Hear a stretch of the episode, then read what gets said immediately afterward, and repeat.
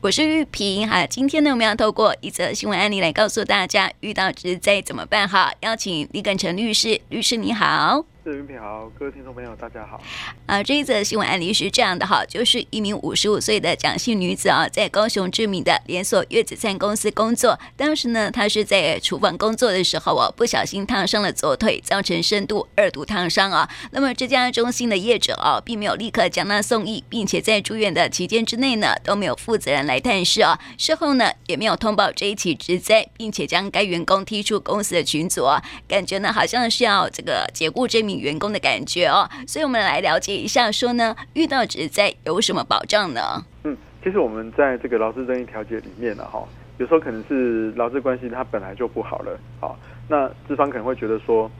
嗯、这个可能是蒋姓女子，也许她在工作的时候没有按照他们的 SOP，好，那这个就这样受伤了哈，所以不能怪这个资方了哈。可是我们呃，我们的职灾的规定哈，就是。雇主是无过失责任的，哈，所以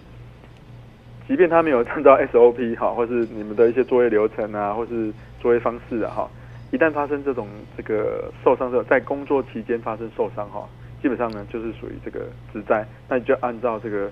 劳那个劳动法令的一些相关规定来做处理了哈。那如果他是这个啊职灾的有发生这种职灾这种情况底下的话，那你可以去申请一些包括医疗啊、伤病照护。甚至如果有私人的话，都可以申请这个补助。好，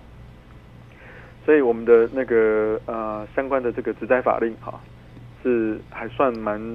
保障劳工的了哈。所以你都可以去申请这个我们刚刚讲的哈。通常像像你这个案例就是医疗哈跟这个伤病给付哈来去做申请。那当然严重死亡的，我们还有这个死亡给付的规定哈都有。嗯，对。而且我们刚啊刚刚提到这个案例啊，他呃住院嘛，然后腿又受伤，其实还有照护补助，对不对？对，都可以去申请这个照护补助。好，那如果说资方他都没有处理哈，其实 我会建议说，你就可以呃伤势好一点之后，就跟劳工局来申请劳资争议协调。好，那如果呃就可以把这个呃包括是赔偿或是补偿来做一个完整的讨论这样子。那如果其他不成立的话，那当然雇主可能还是会有被。这个劳动检查的一个状况这样子，那甚至如果他还是不给付一些相关的赔偿的话，好，还是可以来走法律程序来提起这个诉讼来求偿。嗯，对，劳工受伤哈，这个雇主本来就有照顾的义务嘛，哈，所以这个呃，在厨房啊、呃、工作，特别是如此哈，常常会有那种受伤啊、绊倒啊这样的状况出现哈，所以雇主还是要保障一下劳工的权益了哦。那如果说哈没有投保这个劳工职业灾害保险，是不是就没有保障呢？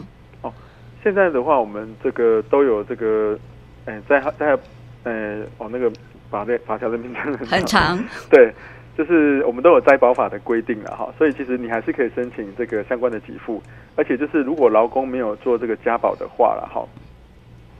呃之后呢，哈，就是之后那个劳保局哈赔给劳工，就是给付给劳工多少钱哈，这笔钱将来还是会跟雇主来去做这个求偿的哈，所以我们呃即便是没有家保哈，还是会对呃还是可以，你还是可以来请求这个啊职业。职业灾害的这个给付这样子，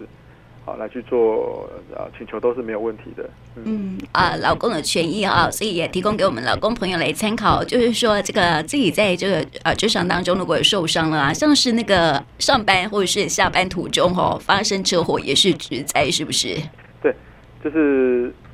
你只要是上班，我们职灾其实蛮大的一个区块，就是说通勤灾害也算哈，就是上下班途中好也算。那只要是你。正常哈，通常经过哈的这个上下班途中的路线哈，都是算的哈，就是你在适当其时间呐哈，应经的这个途中，都只要发生这个灾害哈，只要发生这个交通事故，